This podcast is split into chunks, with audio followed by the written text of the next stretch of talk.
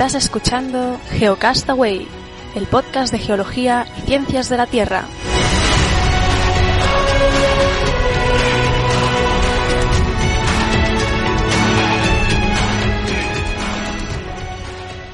Saludos, genófragos del mundo. Bienvenidos a Geocastaway, el podcast de geología y ciencias de la Tierra, en su edición semanal, en la edición semanal de noticias. Hoy es 19 de mayo de 2016. Conmigo, Vicen, ¿qué tal? ¿Cómo va todo?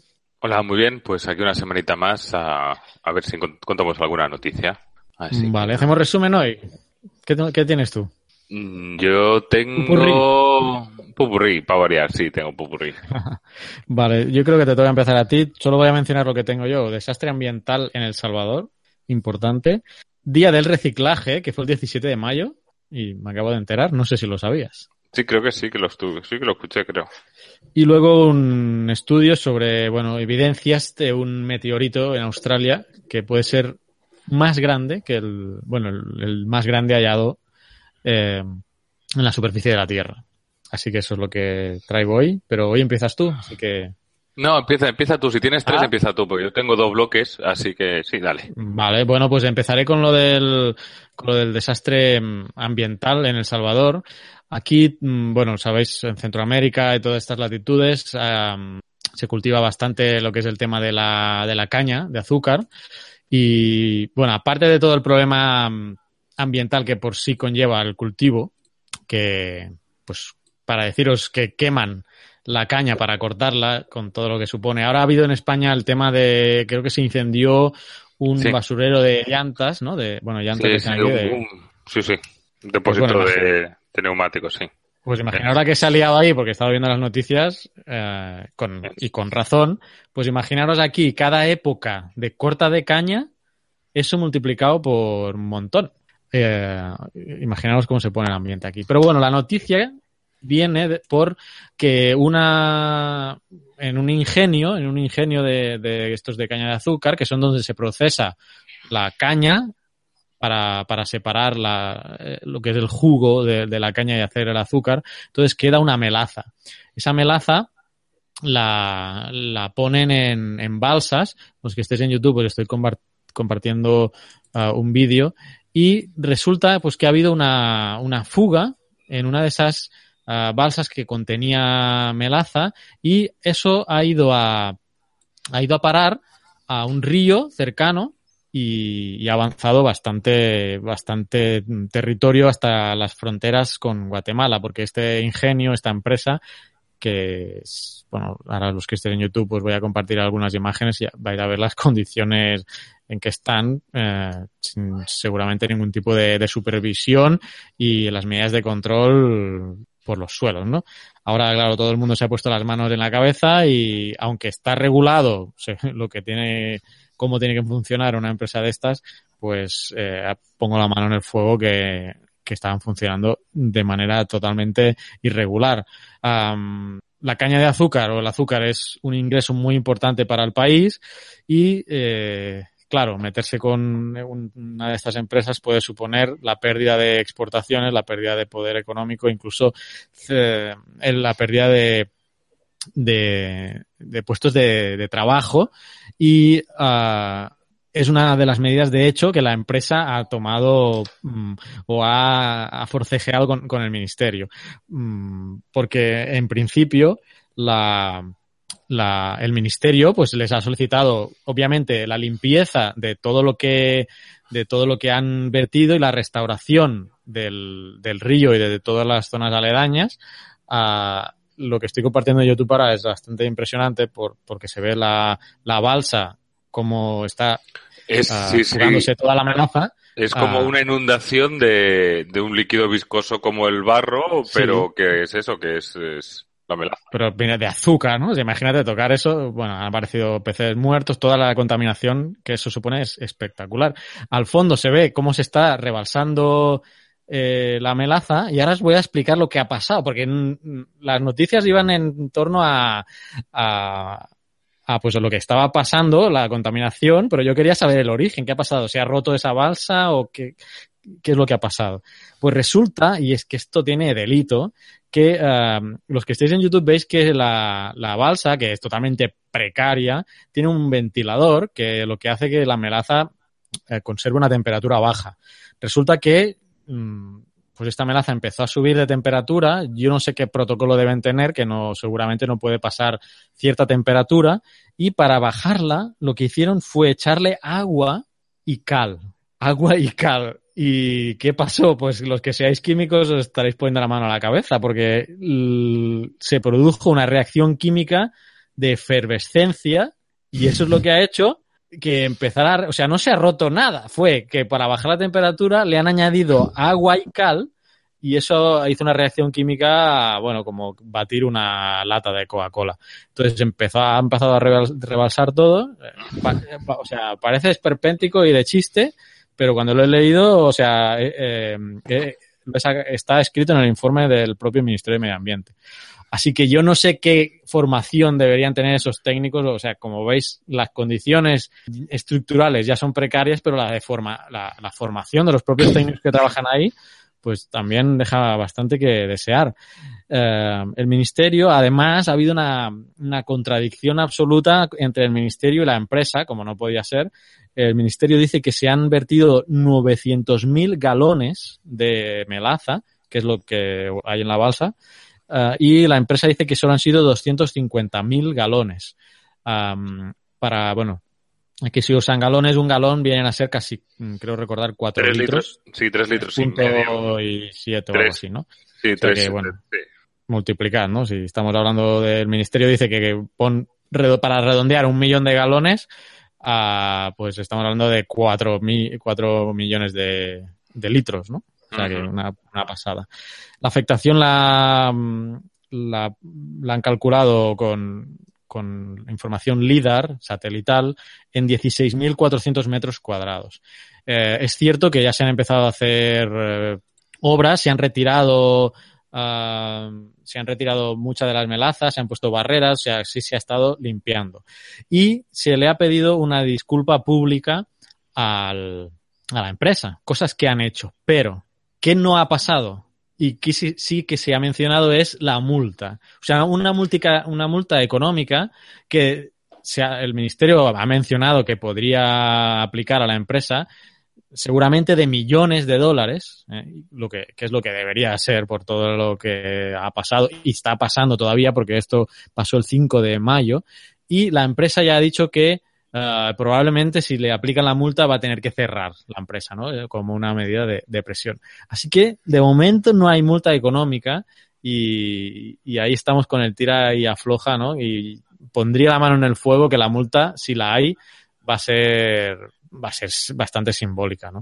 Uh, así que así está la situación. Todavía están limpiando, todavía están con las medidas de restauración y apostaría, por un lado, que la multa, si la hay, va a ser meramente simbólica y la otra que vamos a ver cómo quedan las condiciones eh, ecológicas cuando supuestamente la empresa diga que ya está todo arreglado. Ya me gustará ver a mí cómo realmente ha quedado eso el ministerio está supervisando las obras y la, calidad del, del, río, porque esto ido a parar a, a, un río, como decía, y bueno, está supervisando aguas abajo, las cantidades de DBO y de QO, bueno, elementos químicos que para ver si están bajando los niveles de contaminación. Así que, eh, bueno, aquí ha, ha sido bastante noticia, aunque, bueno, de la parte ambiental yo que recuerde, es una de las mayores desastres eh, que, que recuerdo eh, en tiempo, ¿no? Tenemos, tenemos otras catástrofes uh, parecidas, pero yo creo que no llegan a, al tema este del, de un vertido tan, tan grande.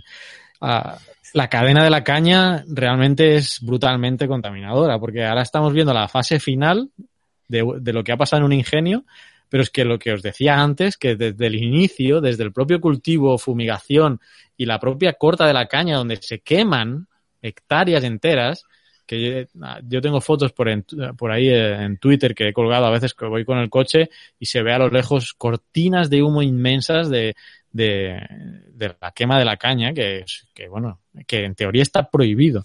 Pero como es más fácil y la mano de obra, o sea, la, la caña la cortan a mano, no hay máquinas, alguno habrá que use máquinas, pero en general usan mano de obra y cortar la caña pues es mucho más fácil si la queman antes, pues ahí estamos con el, con un ciclo vicioso que, que, bueno, que a ver cuándo termina, que parece eh, que no tiene fin, ¿no? O sea que el ciclo de la caña, al menos aquí en Salvador, es bastante, bastante contaminante. Y esta era mi primera noticia, le voy a dar seguimiento, seguro que además los medios de comunicación aquí lo van a estar cubriendo y luego a ver cómo queda. Lástima que me queda en la otra punta del país y porque si no, uh, me, hubiera, gustado acercarme a la zona y, tomar algunas, uh, algunos vídeos. ¿eh?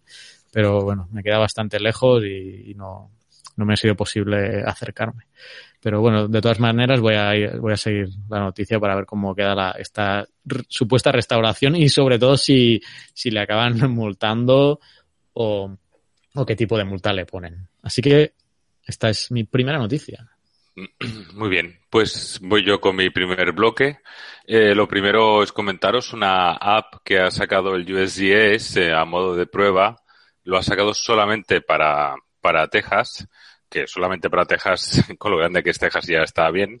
Y lo que sí, ¿no? Que lo que trata de hacer es aglutinar en una sola app, en una información, eh, digamos, todo lo referente al, al agua es decir, está la previsión del tiempo con, que está vinculado con, con el Servicio del Tiempo Nacional de Estados Unidos, eh, pero también tienen todas las informaciones de, de pozos, lagos, ríos, reservorios, precipitaciones, aguas eh, subterráneas y de estaciones de donde tienen información ellos.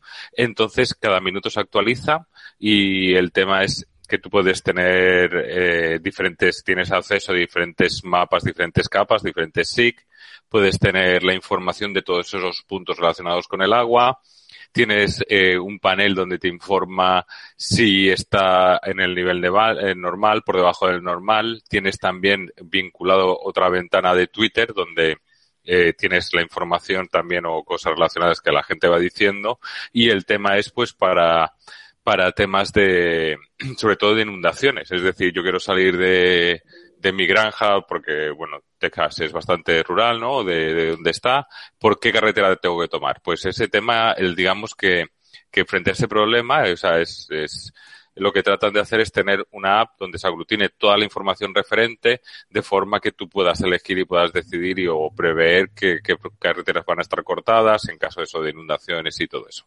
Es un, es un programa piloto, es una app piloto. Obviamente lo quieren eh, extrapolar a todo el país eh, y y bueno, por ahora parece que están contentos, que les ha ido bien y a ver si, si bueno, pues algo parecido pues también puede ser, ¿no? Eh, ya te digo, entiendo que eh, para el tema de las ciudades igual no es tan útil, pero para poblaciones muy dispersas que tengan que poder ir a algún punto de, de concentración o algún tipo de albergue, algún punto seguro en caso de, de inundaciones o de riesgo, pues puede, puede ser bastante interesante. Eh, mi segunda noticia es, una, es un estudio que ha salido en el que dice que, que la contaminación es del Washington Post, que la, la, contaminación del aire en India, que ya te dicen que, que India eh, este último año, estos dos últimos años, ha superado a China como, como, como el país con peor calidad del aire, con más contaminación en el aire, eh, se calcula que es, la, es el responsable de la contaminación de la muerte de más de medio millón de personas al año. Al año. De hecho, hablan de que en el 2013 570.000 personas eh, de, eh, de, muertes prematuras relacionadas directamente con la exposición a partículas finas. Ah, en 2011, perdón. Y 12.000 más eh, eh, por exposición al ozono aparte de, de, enfermedades de tal y, y, sobre todo que la parte más afectada del país es eh, la región del Indo Ganges, entiendo, entiendo, ¿eh? ¿de acuerdo? Así que nada, eso y que, que, que India ya ha superado. Estamos hablando de valores cuando cuando el, eh, la Organización Mundial de la Salud recomienda o habla de que de que el, el, la media anual tiene que ser de 10 microgramos por, por metro cúbico, estamos hablando que en, en China, en Pekín, en Beijing, en Pekín, tiene 81 microgramos por metro cúbico. En Washington DC, 12, ¿eh? también está por encima de, de la media. Pero en Pekín, 81. Y en Nueva Delhi, 128 microgramos por, cúbico, por metro cúbico. Es decir, estamos hablando más de 12 veces eh, la media y lo que se recomienda, ¿no? Así que, que eso, que, que ya directamente está afectando, está, o, según este estudio, se, se, se ven los resultados eh, la afección directa sobre la población, en lo que estábamos diciendo. Entre 500 y 600 mil personas que se consideran muertes prematuras relacionadas con la contaminación eh, del aire. Sí, sí. Y, bueno, en España hace unos meses estuvieron controlando la circulación de coches, ¿no? sí, sí, en, en signo llovía y tal, tanto en Madrid como en, en Barcelona.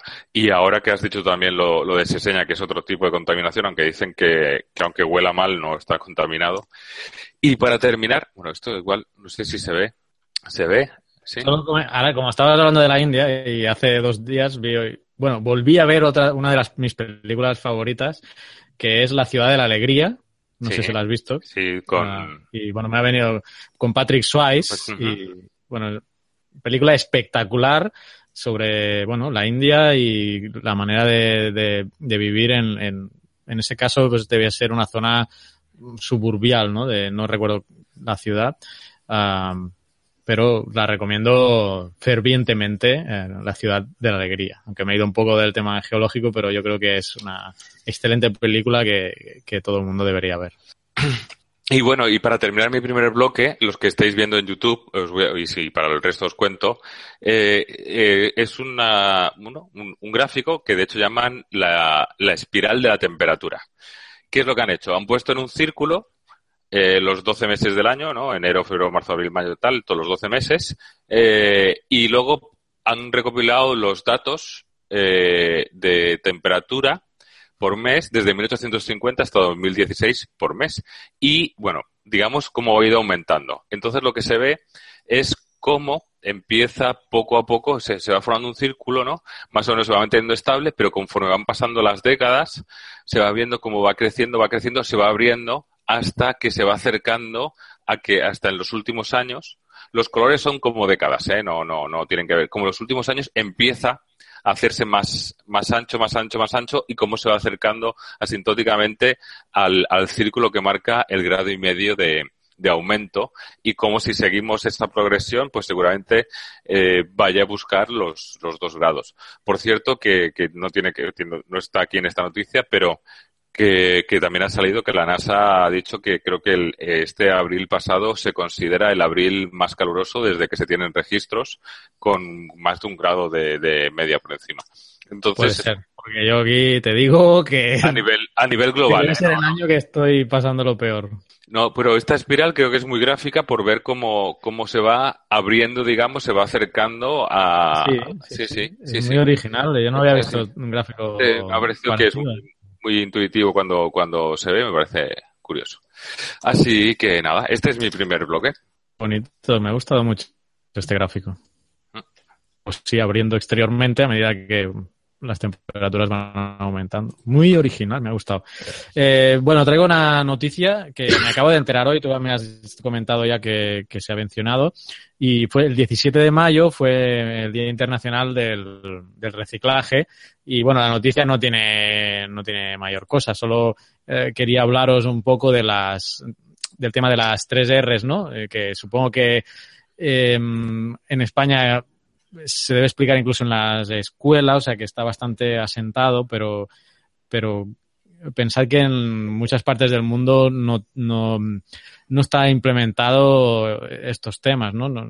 Toda la basura ni siquiera se lleva, aunque ni se, ni se separe, o sea, uh, no se lleva a algunos sitios. La gente uh, la acumula en la casa y la quema. Y eso eh, lo, digo por experiencia propia, eso es muy habitual en países como, por ejemplo, estoy hablando de El Salvador, pero ya en, en, algunos de África también supongo que irán por, por el mismo camino. O sea que el rango de, de las tres R's, la aplicación de las tres R's, yo creo que está muy poco implementado a, a nivel a nivel mundial. Eh, quizás Estados Unidos, Canadá, Europa y Japón y me atrevería a decir que pocos más. Incluso, incluso en España seguro que no todo el mundo aplica la, el tema de, del, ya no digo reducir y reutilizar, sino pues incluso el tema de, reciclar, estoy seguro que mucha gente no lo aplica. Así que bueno, las tres R's implican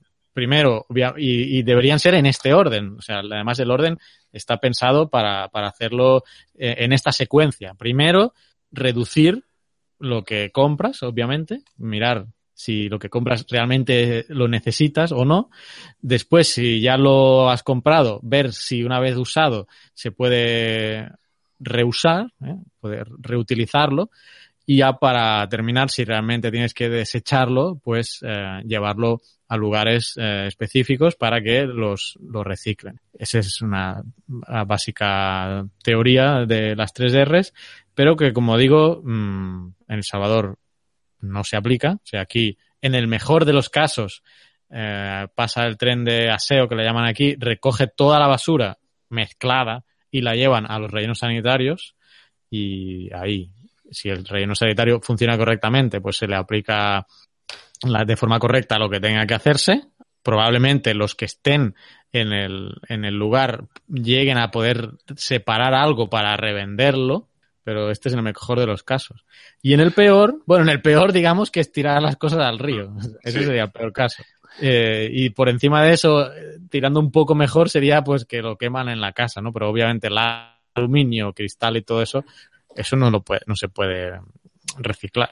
Uh, o sea, reciclar, no lo pueden quemar en la casa, quiero decir.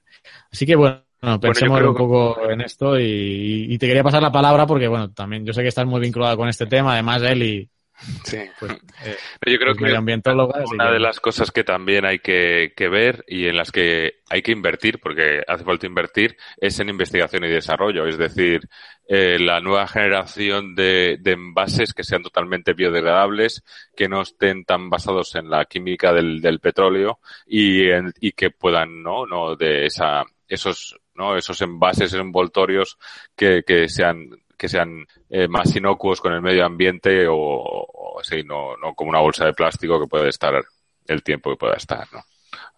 Uh -huh. Aparte de, de, sí, vale. de, la, de, de, la cultura del reciclaje y de, de la optimización, de, de no de, de, lo de bajarse con una bolsa de tela o una bolsa ya y no tener que coger la bolsa nueva del supermercado y todo eso, eso siempre. Pero bueno, son, son, son costumbres, son educación, son ir, ir ir acostumbrándose, ¿no? Poco a poco. Vale, no, pues solo eso, solo quería mencionarlo porque me acabo de enterar esta mañana que el 17 fue el Día Mundial del, del Reciclaje, que quizá le deberían llamar Día Mundial de las tres R's, no solo del reciclaje, aunque ya se sobreentiende, pero bueno, digamos que el reciclaje es la, ulti, la última parte del, del proceso y a lo mejor técnicamente podrían llamarle el Día Mundial de las tres R's, pero bueno. Sigue tú, sí, con... Vale, pues voy a seguir yo con mi siguiente bloque de tres, ya con este voy a terminar. Eh, he encontrado un estudio de la Universidad de Hawái y en Manoa que han hecho un estudio de, de unos depósitos a luego de un paleotsunami, ¿no? En Hawái del siglo XVI y que está en, un, en una dolina, perdón, eh, a una altitud de 342 metros y que eh, está a 7,2 metros por, por encima del nivel del mar y 100 metros más lejos de lo... Bueno, el tema es que han sacado la conclusión, atento a la conclusión, porque a mí me llama mucho la atención, de que el tsunami este, eh, su origen era un terremoto en las Aleutianas y de magnitud 9 o superior. Y entonces lo que han estudiado y lo que han hecho es la probabilidad de que en los próximos 50 años vuelva a haber un terremoto de 9 o superior en las Aleutianas que genere un tsunami que afecte a Hawái, ¿sabes qué probabilidad es? ¿De que de 9? Uh -huh, 9 o más. Magnitud 9. Menos del 1%. El 9%. 9%. El 9% me parece una barbaridad. Me parece, sí, ¿no? Alto.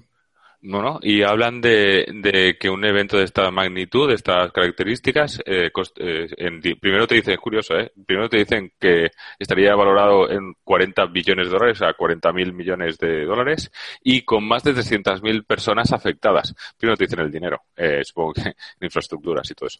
Pero, pero me parece una barbaridad. 9%. ¿Que el 9% de que en qué periodo? En 50 años. Que en 50 años hay un terremoto en las Aleutianas de magnitud 9 o superior. Me parece mucho. 9, magnitud 9 es mucho, ¿eh? Mucho, mucho. Así que, nada, eh, ahí estaremos pendientes. Uh, si se cumple la sí, sí. Vale, eh, más cosas. Esto lo quería ver. No, no, tampoco sé muy bien, no son las mejores imágenes, pero sí que quería eh, compartirla con, con vosotros, para los que nos estáis viendo en YouTube. Eh, la primera es, es, esta foto, es una foto aérea del, del Earth Observatory de la NASA, que es de la vista satelital de, de, Fort McMurray, que es donde en Canadá, donde ha habido el incendio este brutal. Se ah, calcula que la extensión ha sido superior a, no sé si está puesta aquí.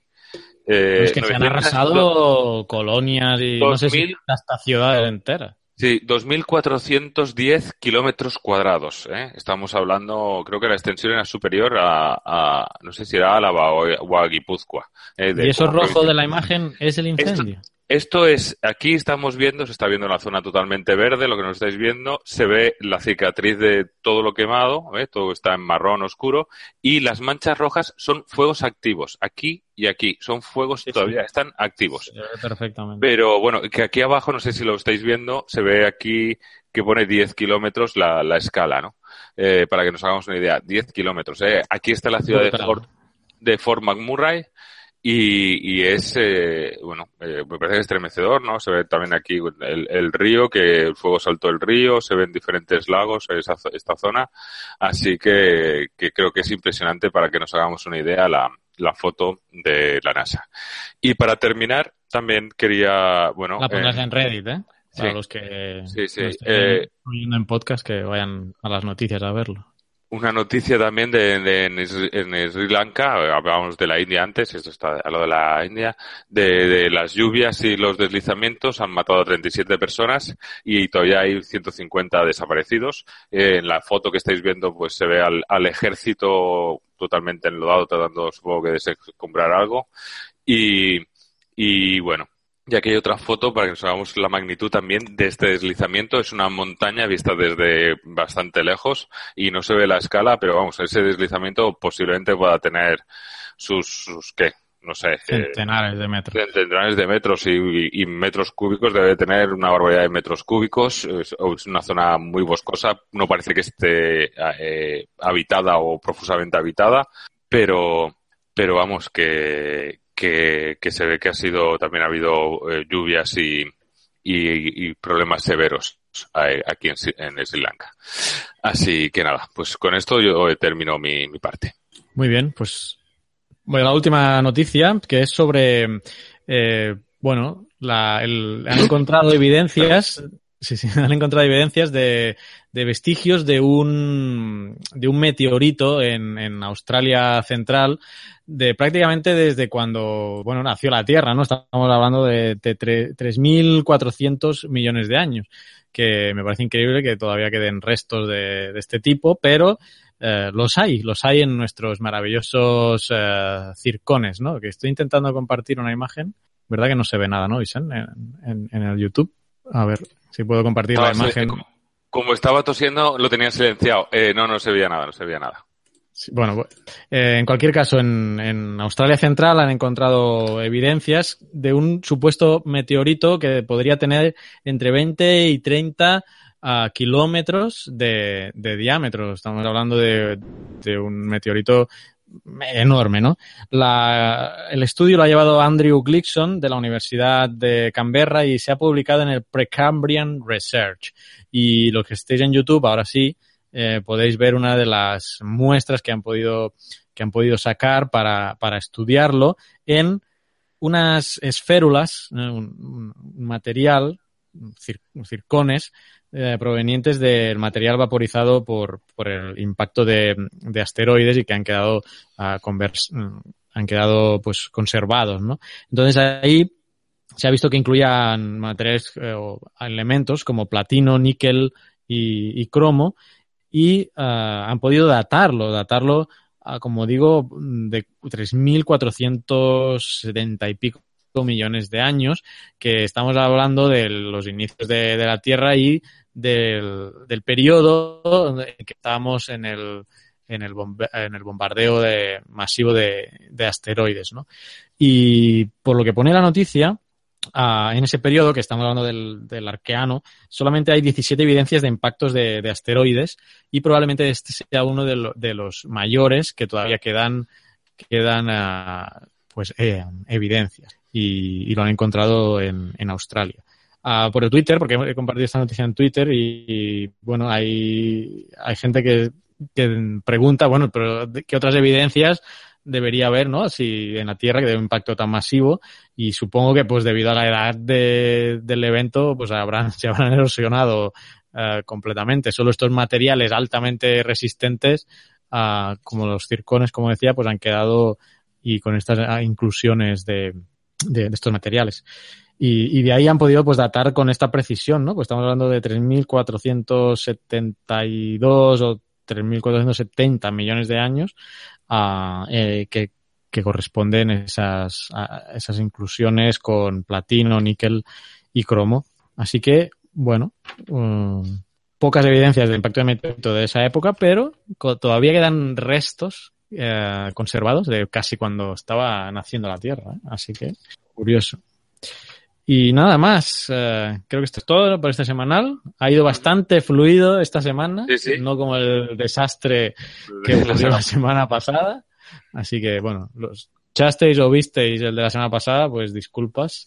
Pero bueno, estábamos, tanto personalmente como la conexión de internet, no, No, no era propicio para hacer Claro. un buen semana, la semana pasada. Eh, nada, pues hasta aquí el semanal. Déjame recordar un par de cosas. El boletín, que os podéis suscribir al boletín, os recuerdo, geocastaway.com, boletín. Ahí os vamos a enviar noticias importantes de cosas, aparte de todos los contenidos del último mes. Es un mail mensual y ahí va todo lo que hemos hecho el último mes para que no os perdáis nada. Y además cosas importantes que, que vamos sacando, como por ejemplo, y en el último boletín va, que pues hay un logo que hemos puesto a, o hemos eh, empezado un concurso para que alguien nos haga un logo con la frase eh, May the Force It be with you, idea original de Petromet, eh, de, Pedro, y me pareció curioso la, la, frase y digo, pues esto puede servir para una camiseta. Uh, creo que Ismael además también lo mencionaba, que sería bueno tener una camiseta para eso, así que pues me puse a, a, la obra y monté un concurso y ya podéis votar algunos algunos logos. Alguno ha quedado está bien bien interesante. ¿eh? Y os animo a que os paséis y lo, lo, veáis. ¿Qué más? Dejad reseñas en iTunes porque yo creo que ya este mensual vamos a hacer el sorteo de la camiseta con la gente que haya dejado comentarios en, en iTunes. O sea que ya uh, solo vais a entrar, pues creo que vamos a grabar la semana que viene, eh, no sé el día exacto, pero la semana que viene hay mensual y ahí haremos el sorteo de, de, la camiseta y de la biografía, aunque la gente creo que le importa un pepino la biografía de Newton, pero la camiseta de Geocastaway, eh, pues la vamos a sortear ahí y luego poder, para elegir el color y logo que queráis. O sea, yo creo que es un buen regalo, ¿eh? No os podréis quejar. quejar. Y ya está. Ah, bueno, y la semana pasada que mencionaba que tenía ahí el, el perrito que estaba llorando hoy creo que se ha oído en algún momento y eh, pues de nombre no, lo escuchado, ¿eh? no, no se ha oído bueno pues el nombre se, es Orenburgiense eh, pasamos del devoniano Devon que era mi otro perro pobrecito y después del eh, devónico viene el carbonífero y si miráis dentro del carbonífero vais a ver un, un piso que se llama Orenburgiense y es el nombre del perro, que probablemente la acabemos resumiendo en Oren o algo parecido. Y nada más. Hasta la semana que viene ya nos pondremos de acuerdo, Vicente, cuando grabamos el mensual. Uh -huh. Y nada, adiós, amigos. Adiós.